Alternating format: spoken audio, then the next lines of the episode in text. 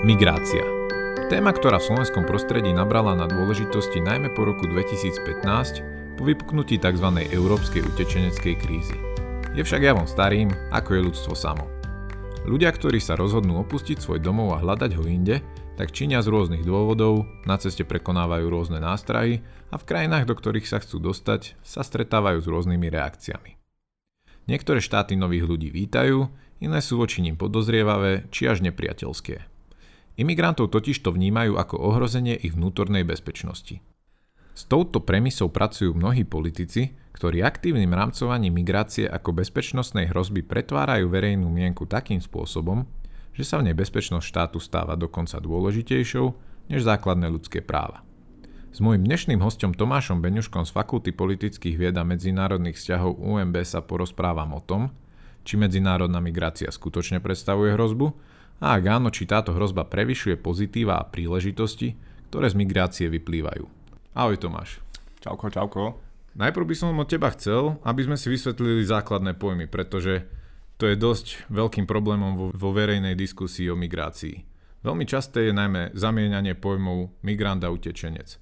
Skús nám teda v skratke zhrnúť, čo je vlastne migrácia, kto sú migranti, kto sú utečenci, aký je rozdiel či už ich podstavení, v právach a možno aj v tom, ako ich ľudia vnímajú. No, v prvom rade by som e, pojem migrácia zúžil, pretože migrácia ako taká znamená pohyb, e, presun a môže to byť akýchkoľvek druhov. Môžu to byť rastliny, môžu to byť zvieratá, samozrejme ľudia. Čiže e, tá podkategória migrácie, o ktorej vlastne dnes budeme hovoriť, to je medzinárodná migrácia a je to migrácia, ktorá v sebe zahrňa element prekočenia štátnych hraníc človekom, ktorý, ktorého nazývame medzinárodným migrantom. Teraz ak by sme hľadali, akože teda ešte k tomu môžeme dodať toľko, že v podstate migrant je rovnako človek, ktorý sa presťahuje z Bratislavy do, do Bystrice a rovnako to môže byť človek, ktorý sa presťahuje z Damasku do Štokholmu. Hej? Obaja sú migranti, len ten druhý v poradí je vlastne ten medzinárodný. Skrátka, kdokoľvek zmení svoje, svoj pobyt, svoje miesto pobytu.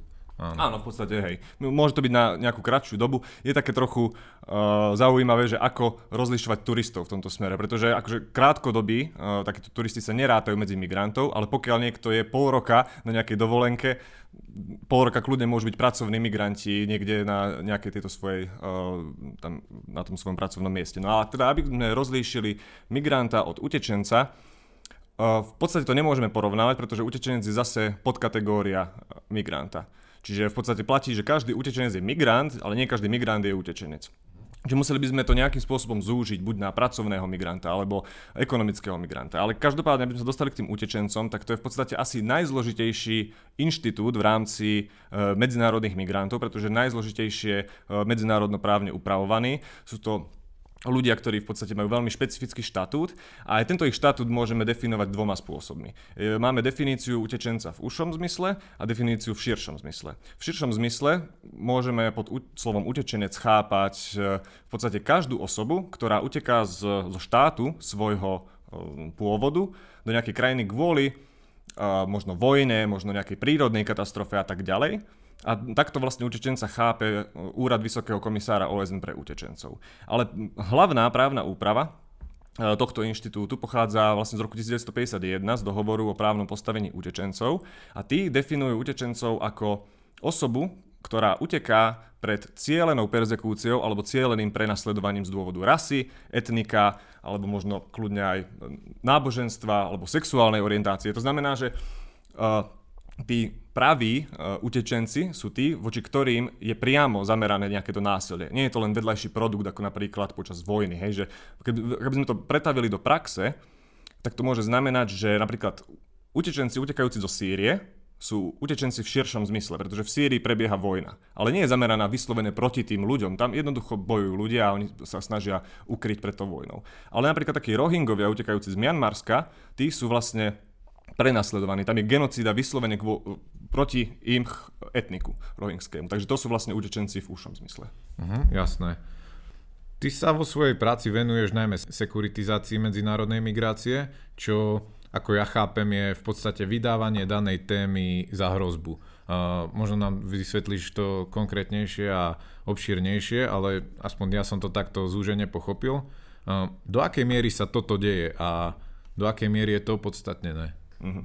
No, uh, najprv by som asi povedal, že nenazval by som sekuritizáciu vydávaním za uh, nejakej témy, za hrozbu, pretože to vydávanie to implikuje, ako keby nejaká téma nebola hrozba a my to mm-hmm. sekuritizáciou milne tvrdíme. Že. Čiže sekuritizáciu by som skôr označil ako uh, pripúšťanie pri nejakej téme, že je tam potenciál hrozby a analyzovanie vlastne tejto témy z takéhoto pohľadu. No a teda pri tej sekuritizácii je veľmi dôležité, z akého uhlu pohľadu uh, ju teda využívame túto sekuritizáciu. Či sa na to pozeráme, alebo či sa snažíme sekuritizovať migráciu z pohľadu prijímajúceho štátu, teda toho, do ktorého títo migranti chodia, alebo uh, z pohľadu uh, toho štátu pôvodu, teda odkiaľ títo ľudia prichádzajú. Pretože to nám teda vytvára absolútne iné nejaké tieto hrozby a úplne iný, iný celkový ten proces. No a teda zamerajme sa na tie štáty, ktoré prijímajú migrantov samozrejme. No a tuto zase. Či je teda táto tá migra- sekuritizácia migrácie opodstatnená? Záleží zase, ako sa na to z akého uhla pozeráme. Ak by sme teda zhľadali, že ideme sekuritizovať migráciu uh, ako Slováci, že teda akú hrozbu to predstavuje vyslovene pre Slovensko, No, z hľadiska možno súčasných e, štatistík, súčasného záujmu utečencov vo Slovensku a tak ďalej, môžeme povedať, že o hrozbe sa určite nemôžeme baviť. Hej? Ale keby sme eh, to brali ako občania Európskej únie, kde teda západná Európa je podstatne uh, zasiahnutel, viac zasiahnutá medzinárodnou migráciou, tak tam už určite o nejakých hrozbách môžeme hovoriť. A, teda, a takisto sa môžeme pozrieť vlastne na, na sekuritizáciu ako Slováci, žijúci, e, alebo teda ako občania žijúci v nejakom štáte, ktorý je členským štátom Európskej únie a tým pádom čokoľvek sa stane zlé Európskej únii, môže sa teoreticky predniesť aj na Slovensko. Čiže e, po tejto stránke tá opodstatnenosť tam určite je. A čo sa týka, že do akej miery sa deje, tak zase by som povedal, že niekde príliš a niekde primálo. Hej? Uh-huh. Napríklad na, na tom Slovensku niektoré politické subjekty uh, sekur, sekuritizujú určite príliš. Hej? Ale zase na niektoré, uh, niektoré politické subjekty zase skôr na tom západe, uh, v tej západnej časti Európy, akoby nepripúšťali vôbec nejaké rizika alebo hrozby, ktoré by z tohto mohli vyplývať. Takže to je možno, možno až primálo. Uh-huh. Na toto nadviažem. Čo podľa teba spôsobuje ten primárny strach z migrantov a čo ľudí nutí v podstate sekuritizovať po, politikov. Sú to nejaké ekonomické dôvody, že tí imigranti budú brať prácu domácemu obyvateľstvu, alebo bezpečnostné, možno kultúrne, alebo je to ešte hlbší problém a rozhodujúcim je nejaký pudový strach cudzieho a neznámeho. Mm, alebo po... všetko dokopy. Hej, uh, povedal by som, že uh, ten hlavný strach spôsobuje ich počet. Hej, lebo tieto ostatné veci ako, ako ekonomické dôvody alebo možno strach nejakú uh, kultúrnu identitu alebo niečo takéto, to je všetko vedľajšie. Lebo keby sme si predstavili, uh, že jeden migrant príde do Nemecka ročne, tak sa nikto nebojí o prácu ani, ani o kultúrnu identitu. Hej? Čiže to všetko vlastne prichádza až, uh, až s tými ich počtami, kedy to začína predstavovať akože kvázi nejak, nejakú, nejakým spôsobom nejakú hrozbu, ale s tým, že či sa ľudia boja toho cudzieho, to si na veľmi dobrej ceste, lebo ja si osobne myslím, že ľudia majú v sebe nejaké takéto zakorenené rozlišovanie na my a vy. Hej, čo vlastne je také, uh, také ako, že v podstate my sa snažíme, čo vyplýva možno paradoxne uh, z určitého pudu spolupatričnosti, že sa snažíme dostávať do nejakých celkov a do kľudne pokojne úplne malých celkov a Rodina. rozlišujeme sa, áno, a rozlišujeme sa, vy ste takí, my sme títo, my sme tamtí. A toto vôbec nemusí byť ani na úrovni národnosti, rasy či nejakého etnika. Toto pokojne, uh, vezmeme si, že Česi eh, sa častokrát pozerajú veľmi cez prsty na slovenských študentov. Hej? My na Slovensku teraz posledné roky sme zaregistrovali eh, značný nárast eh, študentov z Ukrajiny. Už teraz aj u nás na fakulte to môžem cítiť, že už vznikajú určité nejaké nejaké stereotypy a nejaké nálady voči nim a tak ďalej. Hej, a to sme Slovania, susedné štáty, so Čech, s Čechmi sme mali v podstate spoločný národ, aj spoločný štát, hej. V Bratislave sa dokážu pozerať cez prsty na pracovníkov z východu mesta majú medzi sebou určité nejaké rivality. Na dedine skúsi ísť na, na zábavu do susednej dediny, ako to dopadne. Hej? Čiže to je všetko len proste určitá inštancia, na ktorej sa identifikujeme. Identifikujem sa ako Bystričan, Stredoslovák, Slovák, Európan, Beloch. Hej, že to je vždy, vždy tu budú nejakí tí druhí a keď je tých druhých priveľa, tak začínajú byť problém. A to v podstate aj dáva logiku, lebo ako som povedal, ak je niekde len nejaký jeden človek príde alebo niečo takéto, tak nejaké rizika, ktoré z neho môžu plynúť, sú v podstate zanedbateľné. Ale ako náhle Ehm, čím viac týchto ľudí prichádza a je tam nejaký potenciál toho, čo by mohlo dopadnúť zle, tak tým počtom sa to v podstate znásobuje. A ak už existuje nejaký problém, tak opäť sa len zintenzívňuje týmto počtom. Uh-huh. Keď sa zameriame konkrétne na utečenectvo, to som vždy vnímal ako ľudskoprávny problém, že skrátka utečenec je človek, ako si už spomínal, ktorému v jeho krajine hrozí porušenie jeho základných práv a je voči nemu uh, na, vyvíjané násilia alebo hrozba násilia a preto musí utiec inám. Ale od vypuknutia krízy v roku 2015 mám pocit, ako by sa tento aspekt vytratil, alebo aspoň vytrácal a utečenectvo spolu s migráciou ako takou začali byť považované primárne za problém národnej bezpečnosti. Vnímam to správne a je za to zodpovedná práve sekuritizácia tejto témy? Mm, ja by som to možno vnímal trochu opačne, že v podstate uh, sekuritizácia tejto témy nastala najmä po eh, tej kríze, hej, v tom roku 2015 a aj to v zásade len v takej intenzite, ako to poznáme dnes, hej, lebo keď si vezmeme takú nejakú uh, západnú, západnú Európu, tak uh, tam je dlhá tradícia migračných tokov a teda tam už aj tie protiimigračné strany, ktoré tam existujú, v podstate už e, vznikli o dosť skôr ako v roku 2015, ale je pravda, že napríklad na, tom, na Slovensku alebo takto, a, a dá sa povedať, že vo všeobecnosti v, v celej Európe sa podstatne zvýšil záujem o tému medzinárodnej migrácie práve uh, po roku 2015 a dáva to zmysel v konečnom dôsledku, pretože uh, tá migrácia nám spôsobila nejak také nápory, na ktoré neboli zvyknutí ani eh, v tej západnej Európe. Keď sa zameriame konkrétne na európsku migráciu, existuje tzv. dublinská regulácia. Skús prosím ťa popísať, čo to je, na čo má slúžiť a prečo narastá volanie po jej úprave. No, uh, dublinská regulácia v podstate ešte spolu s, uh, s Eurodacom tvoria tzv. dublinský systém, a tá dublinská regulácia je e, zákon Európskej únie, ktorý v podstate určuje, ktorý štát, e, členský štát je zodpovedný za spracovanie žiadosti o azyl. A ten Eurodac je zase Európska daktyloskopia, teda databáza otlačkov prstov, žiadateľov o azyl a nelegálnych migrantov. Čiže v podstate ten, e, tá dublinská regulácia hovorí to, že iba jeden štát môže byť zodpovedný, členský štát Európskej únie môže byť zodpovedný za žiadosť o azyl a ten, a to, to je teda ten, ktorý uh, prvýkrát prišiel do kontaktu s tým migrantom. Hej, to znamená, že do ktorého ten migrant vstúpil prvýkrát a tam zažiadal o azyl, tam ho zaregistrujú, zoberú mu otlačky prstov, nahodia ho do toho Eurodaku a teraz všetky ostatné štáty už vedia, že tento človek konkrétny už si zažiadal o azyl. Čiže v akomkoľvek inom štáte by sa pokúsil uh, žiadať o azyl, tak už im to vyhodí, že proste už je, ho spracúva iný štát. No a takisto toto platí aj takým spôsobom, že uh, keď ilegálne prekročí nejaký migrant hranice, dostane sa do nejakého iného štátu a niekde ho chytia policajti a zistia, že teda nie je zaregistrovaný nikde, tak ho bude spracovať ten štát, ktorý ho chytil. No a v podstate platí to aj takým spôsobom zase, že keď keby náhodou zamietli žiadosť o azyl niektorý štát, tak tento migrant sa už nemôže uchádzať o azyl v žiadnom inom členskom štáte Európskej únie. A to zase v tom systéme uvidia. Tá kritika, ktorá voči tomuto išla, tak bola najmä, najmä kvôli tomu, zase kvôli tomu počtu, že ten systém to nezvládal. Jednoducho ten nápor bol tak silný, že žiadosti sa strácali. E, trvalo úradom roky, kým vyriešili jednu žiadosť o azyl, čo bolo teda, tí ľudia boli odkázaní na život v utečeneckých táboroch a tak ďalej. Takisto čo je pochopiteľné, najviac boli zaťažené práve žiadosťami o azyl tie okrajové štáty na hraniciach e, Európskej únie, pretože pochopiteľne, akože áno, e, ilegálna migrácia bola veľmi e, dominantná, alebo teda nie, že dominantná, ale veľmi silná, čiže veľa ľudí sa dostalo ilegálne, ale stále môžeme povedať, že väčšina týchto migrantov žiadalo legálne a tým pádom proste to pochopiteľne brali tie štáty na kraj. No a teda bolo to nefér voči týmto štátom, ktoré praskali vo švíkoch a toto mali riešiť kvóty, čo vieme ako dopadlo. Čiže uh, tam bol vlastne tento problém.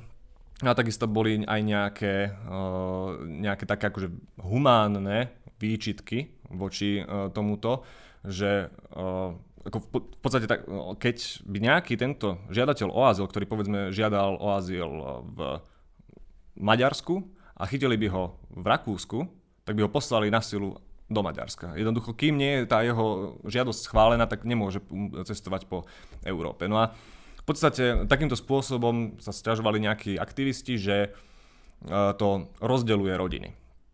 Ale neviem si predstaviť, akým spôsobom toto mohlo prebiehať. Jedine takým, že častokrát býva, že e, muž, otec rodiny, ide prvý uh, migrovať.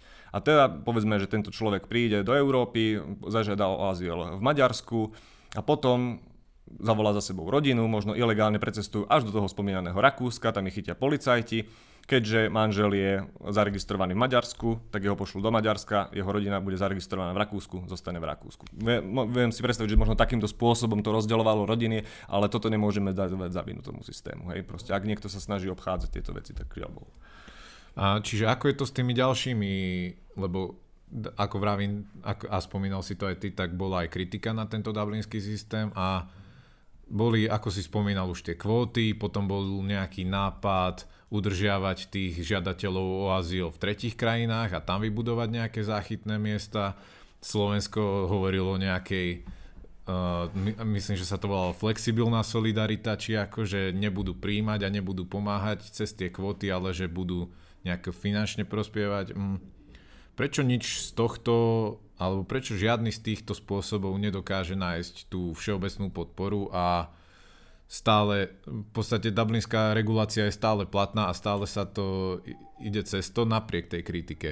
Nie je možné to riešiť nejak lepšie? no, keby, akože takto, čo sa týka týchto ostatných uh, riešení, že povedzme v tých tretích štátoch, hm, ako aj tie kvóty, a v zásade aj tieto zatvorenie hraníc, hej, a takéto veci. To všetko zlyháva stále na tom počte. Akože ono je to taká, uh, taká možno trochu otrepaná fráza, ale jednoducho nemáme vymyslené nič tak, čo by mohlo efektívne fungovať. Zatvoriť hranice nemôžeme z mnohých dôvodov, hej, už okrem iného, len kvôli tomu, že sme nejakým spôsobom zazmluvnení. Uh, tábory v v tretich krajinách. To isté, fungujú len do určitej kapacity. Jednoducho, stále akože ten, ten dublinský systém sa reformoval rôznymi spôsobmi, ale v konečnom dôsledku uh, zlyháva len čisto na tom, že na, na tých počtoch. Keby som vedel uh, nejakým spôsobom, ako, ako môže existovať nejaké lepšie riešenie, respektíve nejaký taký plán, ktorý toto bude efektívne riešiť, tak pravdepodobne by som dostal nejaké, nejakú funkciu v Európskej únii alebo v OSN. A dokonca musím povedať, že neviem, či vôbec verím, že takéto niečo existuje. Neviem, ako e, sa budeme s týmto vyrovnávať do budúcna z hľadiska prognóz určitých, ale Čiže po, pokiaľ nastane nejaká extrémna udalosť ako občianská vojna, nejaká prírodná katastrofa, ktorá dá do pohybu veľké množstvo ľudí, tak to zo sebou skrátka zákonite nesie aj negatíva a takéto veci, ktoré sa nedokážu zvládať? V podstate áno. Hej, vezmi si to takýmto spôsobom. Uh, keby aj teraz skončili všetky uh, vojny na svete, hej, všetky, ktoré prebiehajú teraz, uh, tak by zastali a už žiadna nová vojna by nevznikla. Uh, jedna štatistika z roku 2015 World Population Prospects hovorí, že uh, Európa má o, stratiť vlastne od roku 2015 do roku 2050 a, v produktívnom veku asi 49 miliónov ľudí. V predproduktívnom 8 miliónov ľudí. Hej? A za takýto čas, vlastne od roku 2015 do roku 2050, má uh, Afrika vzrást o 1,3 miliardy. A teraz uh, v podstate len Severná Afrika narastie o 130 miliónov ľudí keby len, čo Severná Afrika je veľmi častým, uh, veľmi častým uh, zdrojom, uh, ktorý prichádza napríklad do Francúzska, keby sa len percento z tejto Afriky umiest, usídlilo uh, v, vo Francúzsku, tak to znamená 13 miliónov ľudí viacej. A teraz si predstav, že uh, ty vezmeš, povedzme, príde do mesta nejak človek, jeden, ktorý prišiel absolútne o všetko, uh, nemá, nevie reč, nemá žiaden majetok, nemá nič, ne, nevie sa sám o seba postarať a ty si povieš, že je treba sa o neho postarať, tak ho vezmeš k sebe domov. A teda na vlastné náklady mu musíš, nasta- mu musíš zabezpečiť ubytovanie, strávu, oblečenie, vzdelanie, eventuálne chceš, aby bol schopný sa postarať sám o seba, hej, nechceš sa o neho starať navždy, takže ho nejakým spôsobom musíš pripraviť na toto. Musíš preveriť, že či vlastne nie je pre teba nejakým spôsobom nejakou hrozbou a zároveň musíš svojich spolubývajúcich alebo rodinných príslušníkov presviečať, že v skutočnosti je potrebné sa o neho postarať a že nech, nemajú medzi sebou konflikty a tak ďalej, že koľko starostí ti toto dá. A teraz si vezmi, že štát je jeden veľký domov a všetci títo ľudia, ktorí do neho prichádzajú, uh, sú takíto. Čiže tam v podstate ono to musí, nech sú tí ľudia akýkoľvek, nech prichádzajú odkiaľkoľvek, tak to proste predstavuje nejaké starosti. Hej? Čiže zákonite, áno, ako si povedal, to prináša nejaké negatíva. Teraz sa presuňme na Slovensku. Čo si myslíš o tom, akým spôsobom je téma migrácie na Slovensku komunikovaná? Komunikujú médiá a najmä politici správnym spôsobom, alebo sú tam nejaké medzery? Mm, zase ako ktorý, hej? Že tamto na Slovensku mám pocit, že celkovo sa tento diskurs uh, tejto migrácie presunul na nejakú určitú agendu. Hej, že v podstate buď sú tu nejakí zástancovia migrácie alebo odporcovia migrácie. A dialog je značne slabý. Áno, je, je to veľmi slabé. A takisto ešte, akože jasné, niektoré tie politické subjekty na tomto postavili svoju, uh, svoju rétoriku a jednoducho tí v tom majú jasno. Ale dokonca uh, mám poslednou dobou pocit, akože je pravda, že Uh, v súčasnosti nie je potrebné nejakým spôsobom veľmi diskutovať o tej migrácii, pretože má milión iných problémov, ktoré, uh, ktoré by sme mali riešiť. Ale aj tak, keď sa niekedy spýtajú proste aj na tie, aj tieto štandardné strany, na názor na túto migráciu, tak chodia veľmi opatrne okolo tejto témy a ja tam vidím paralelu vlastne ako keby s rómskou problematikou, že to je tiež citlivá téma, ktorá, na ktorú má v podstate každý názor, lebo sa javí ako jednoducho, veľmi jednoduchá, teda a v rámci toho, aká je jednoduchá, tak vie veľmi hrať na tie city v zmysle, že každý má na to viac menej nejaký dosť silný názor. Nie je to ako nejaká daňová reforma, ku ktorej sa proste nevyjadrujú tí, ktorí sa do toho nevyznajú. No a teda, aj v rámci tých jednotlivých elektorátov tých štandardných strán, v podstate nevedia podľa mňa tí predstavitelia predpokladať, aký názor na túto konkrétnu tému bude ich volič mať a tým pádom radšej nepovedia nejaký trúfalý, ne, nejaké trúfalé rozhodnutie. Povedia áno, treba to riešiť, hej, musíme sa postaviť, musíme pomôcť, ale boja sa tak nejako vyjadriť, že buď áno, alebo nie, alebo toto treba spraviť, pretože môže... Nechcú riskovať voličov. Áno, presne áno, tak, presne tak. A ono chýba vo všeobecnosti, a to nie len na Slovensku, ale povedal by som, že v celej Európe, uh, taký ten nejaký stred zdravý. Že aby sme sa rozprávali o tom, že zatvárať hranice a postaviť na ne nejaké zbranie alebo niečo, že to absolútne neprichádza do úvahy, ale zároveň otvoriť hranice a nech si vojde, kto si vojde, určite nie taktiež. My musíme, musíme pomôcť, áno, ak, ako som už povedal, ak pre nič iné, tak už len preto, že máme nejaké zmluvy. A ale nesmieme zabúdať na to, že s týmito ľuďmi prichádzajú nejaké bezpečnostné rizika a musíme myslieť aj na bezpečie našich občanov a nášho štátu. A ešte sa spýtam, je diskurs o migrácii vedený na Slovensku a v krajinách okolo nás, napríklad v Česku, Polsku, Maďarsku, iný ako povedzme v západnej Európe, kde majú neporovnateľne väčšie skúsenosti s imigráciou, či už kvôli ich koloniálnej minulosti alebo ekonomickej príťažlivosti a počet imigrantov je tam rádovo vyšší. Utvárajú dokonca samostatné komunity a tak ďalej kdežto u nás je migrácia známa hlavne kvôli emigrácii, napríklad Slovákov, či už do Ameriky na prelome storočí, alebo Jasne. do iných častí sveta. Je, toto, je tam veľký rozdiel medzi nami a našim okolím a povedzme západom? Určite. Eh, čo sa týka tej západnej Európy, tak eh, tá je podstatne liberálnejšia, čo sa týka uh, takých, vo, vo všeobecnosti liberálnejšia. A čo sa týka migrácie, tak samozrejme takisto, a to nepochybne kvôli tomu, že majú dlhú tradíciu práve týchto migračných tokov na ich územia. Aj keď je to dvojsečná zbraň, ako som vravel, že tam tie uh, protimigračné politické platformy existujú podstatne dlhšie. A taktiež sú extrémnejšie. Sú tam áno. oveľa viac ozbrojených útokov aj proti imigrantom a podobne. Áno, áno. A, a takisto zaujímavá vec je na tomto tá, že Napríklad v Nemecku v roku 2015, keď Angela Merkelová pozvala doslova uh, migrantov na svoje územie, tak vtedy ľudia s tým boli uh, veľmi stotožnený. Akože to sa, tá, ten súhlas s tou vládnou politikou sa pretavoval do rôznych fóriem občianskej angažovanosti, rôznych e, dobročinných akcií, že ľudia, normálni súkromníci, občianske združenia a tak ďalej, ponúkali zadarmo lekcie Nemčiny, e, ponúkali ubytovanie zadarmo a jednoducho snažili sa prispieť ako vedeli. Už v roku 2016 hovoria o tom, že veľmi rapidne začala kles, začali klesať preferencie Merkelovej od roku 2015. V roku 2016 spravili prieskum, kde až 33 Nemcov, 33% Nemcov považovalo migrantov za hrozbu pre nemeckú kultúru, respektíve nemeckú kultúrnu identitu. V roku 2017 to bolo až 42% a 70% opýtaných verilo, že nárast utečencov v Nemecku spôsobuje nárast kriminality.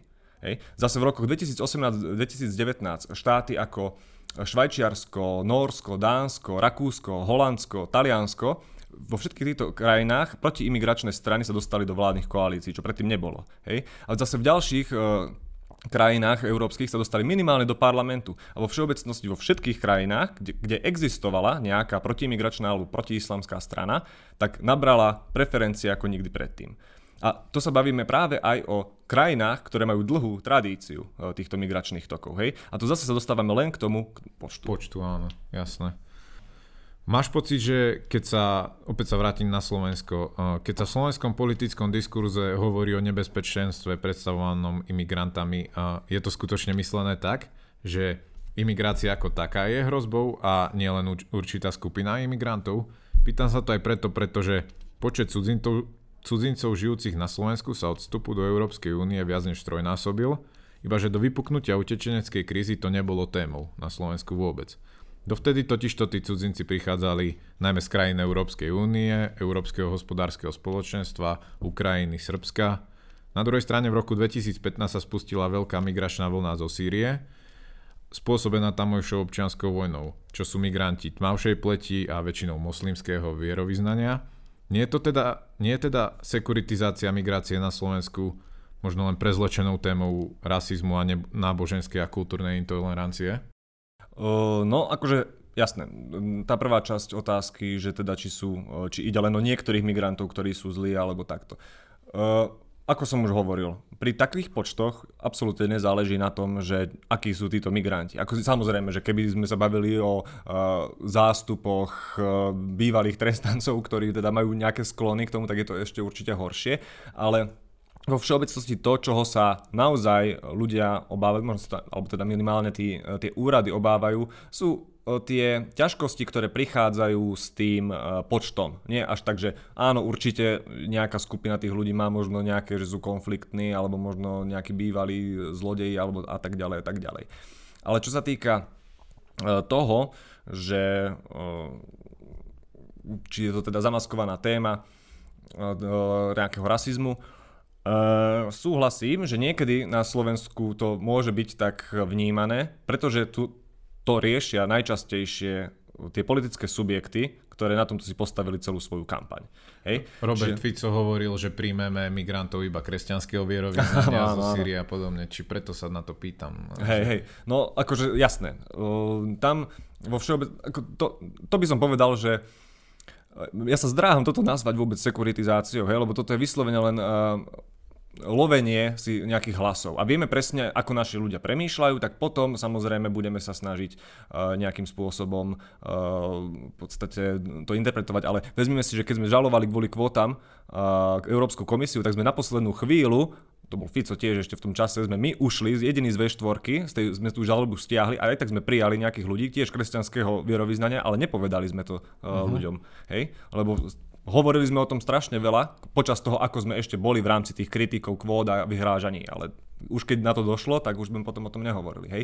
Čiže Jasné, akože pre niektoré politické subjekty je tá sekuritizácia nejakým spôsobom takéto nejako zamaskovaná forma náboženskej a rasovej intolerancie, ale e, nepovedal by som, a určite nemôžeme povedať, že akýkoľvek pokus sekuritizovať migráciu na Slovensku uh, je no, takáto forma rasovej intolerancie.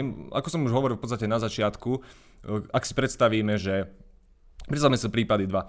Uh, Európska únia kvôli novým nejakým vlnám migrácie bude tak veľmi oslabená, alebo nedaj Bože spôsobí táto migračná vlna rozpad Európskej únie, tak to predstavuje hrozbu pre Slovensko. A, pre Slovensko.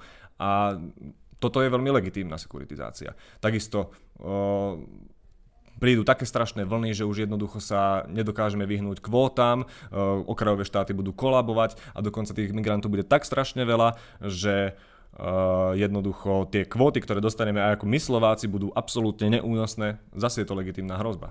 Uh-huh. Tak skúsim sa to spýtať ešte ináč, že a te, tentokrát sa zamerám možno nie na politikov alebo bezpečnostných analito, analytikov, ale na bežných ľudí, že viac záleží Slovákom na tom, či, či imigrant prišiel na Slovensko nelegálne alebo legálne, alebo na tom, skade prišiel, aké je farby pleti a aké náboženstvo vyznáva. No, to je vynikajúca otázka toto. Uh, celkovo, ak sa bavím o tej ilegalite alebo legalite, toto si myslím, že vo všeobecnosti je ľuďom uh, viac menej jedno. Uh-huh. Hej, keď sa pozeráme na tých, ktorí majú otvorenú náruč, uh, a teda absolútne ich chcú všetkými desiatimi zobrať domov, tak potom im nezáleží na tom, či sú legálni alebo nelegálni, pretože uh, všetkým treba pomôcť. To, tohoto príklad sme mohli vidieť napríklad aj vo Francúzsku, kde občianskí aktivisti pomáhali pašovať na územie Francúzska nelegálne migrantov, pomáhali im cez hranice a tak ďalej, hej? pretože tam je to jednoducho presvedčení. A zase naopak tí, ktorí majú kompletne obrátený chrbát e, voči utečencom, tak tým už vonkoncom nezáleží na tom, či prišli legálne alebo ilegálne, pretože aj legálni predstavujú hrozbu. Hej? Čiže vo všeobecnosti to naozaj uh, im záleží na tom, odkiaľ títo ľudia prišli. Ale toto v podstate nie je úplne scestné, hej? lebo predstavme si to takto štát, keď prijíma nejakých týchto utečencov, tak to nerobí na prechodné obdobie. Ne, ne, neočakáva, že sa situácia u nich doma zlepší do rok, pár rokov. Jednoducho tam sú tie problémy tak komplikované, že viac menej tie štáty rátajú s tým, že títo ľudia už na ich území ostanú.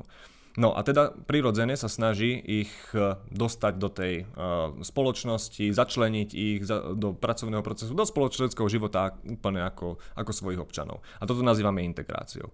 No a ja mám vlastne takú kvázi teóriu, že medzi tými komunitami, ktoré sa stretávajú, ako tá domáca a tá prí, príchodzia, e, je, existuje nejaká integračná vzdialenosť, ktorú musia tieto komunity k sebe zmerať uh, predtým, aby došlo k tej integrácii a aby teda aby teda mohli jednotlivo spolu fungovať. No a k tomuto sa pridáva vlastne ešte nejaká určitá kultúrna vzdialenosť, ktorá spočíva z kultúrnych prvkov typu náboženstvo, jazyk, politická kultúra, hodnotový systém, jednoducho všetky takéto nejaké veci, zvyklosti možno, Proste všetky takéto nejaké veci, ktoré si vieš predstaviť, ktoré kreujú hodnotový rebríček, hodnotový systém toho jednotlivca.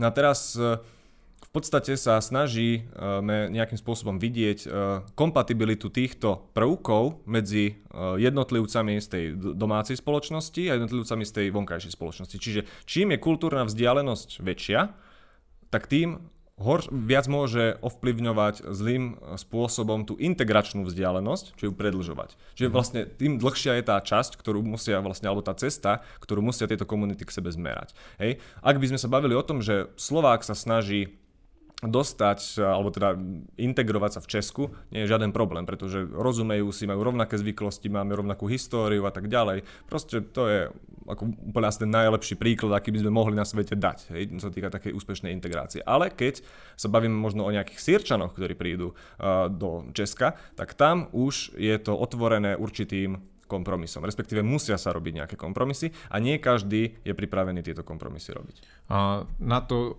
opäť nadviažem, že nemyslíš si, že na Slovensku takmer zanikala diskusia o pozitívach imigrácie, ako si spomínal, na to, aby sa povedzme integrovali e, ľudia či už z iného vierovýznania, z väčšej vzdialenosti a podobne, je potrebné viacej ako keby vystúpiť zo svojej komfortnej zóny, ale nemôže byť toto aj plusom, napríklad, že imigranti môžu, môžu byť kultúrnym obohatením a podobne, že môže to mať aj svoje pozitíva, nemyslíš? Áno, uh, určite sa, najmä ak hej, tieto tie argumenty pre uh, migráciu sú aj v tom smere, ako napríklad, že vyplňajú nejaké miesta na trhu, hej, ktoré možno nie sú atraktívne pre domácich, že vyrovnávajú demografickú krivku a tak ďalej. Uh, aj samozrejme určité kultúrne obohatenie, intelekt, uh, intelektuálna injekcia, hej, to sa veľmi často uh, taktiež používa. Ale, a toto všetko platí, lenže je veľmi potrebné rozlišovať medzi jednotlivými kategóriami týchto migrantov. Hej, nemôžeme hovoriť o migrantoch vo všeobecnosti a očakávať od nich tieto nejaké uh, len pozitíva. Hej, tieto benefity, pretože ak sa bavíme napríklad o nejakom pracovnom migrantovi, hej, predstavme si človeka, ktorý je úplne jedno odkiaľ je, ale povedzme, povedzme z tej Sýrie, keď už sme už spomínali, vyhliadne si, že chce pracovať v Nemecku, nejakým spôsobom povedzme sa možno nachystá na tú krajinu, ide tam s cieľom nájsť si prácu, zarábať peniaze, produkovať tam nejaké hodnoty a posielať tieto peniaze naspäť domov. Hej? Čiže jasné, takýto človek uh, môže vyplniť uh, možno nejaké pracovné miesta, ktoré nie sú atraktívne pre domácich, Uh, možno, možno bude to nejaký vzdelanec, hej, a tým pádom uh, bude pôsobiť aj ako intelektuálna injekcia a tak ďalej. Aj keď uh, netreba týmto, uh, týmto plusom pridávať až takú veľkú hodnotu, ako sa niekedy pridáva. Hej. Akože neexistuje, že nám pracovní migranti vyrovnajú klesajúcu demografickú krivku. To je, to je nezmysel. To je jednoducho, e, takéto veci sú čisto len na tom prirodzenom prírastku, toto si musia riešiť tieto e, štáty sami. Čiže uh, tí migranti pôsobia, alebo teda tí pracovní migranti pôsobia skôr ako, ako určitý balzam, ale nie všeliek na toto. Ale stále sa bavíme teda o tých pracovných migrantoch. A teraz prejdeme na rovinu utečencov, pretože vlna utečencov prišla počas migračnej krízy, to neboli pracovní migranti, to boli ľudia, ktorí nemohli za to, ale jednoducho sa ne, neočakávane zrazu ocitli v obrovských masách e, v štátoch, na ktoré absolútne neboli pripravení a boli odkázaní na roky e, starostlivosti od týchto štátov. Čiže ak si predstavíme, koľko vlastne peňazí ten štát musí vyvíjať práve na to, aby pripravil týchto utečencov, aby sa o nich postaral a tak ďalej, tak od nich určite nemôžeme očakávať žiadne žiadne ekonomické výhody, žiadne vyrovnávanie demografickej krivky alebo nejakú uh, intelektuálnu injekciu.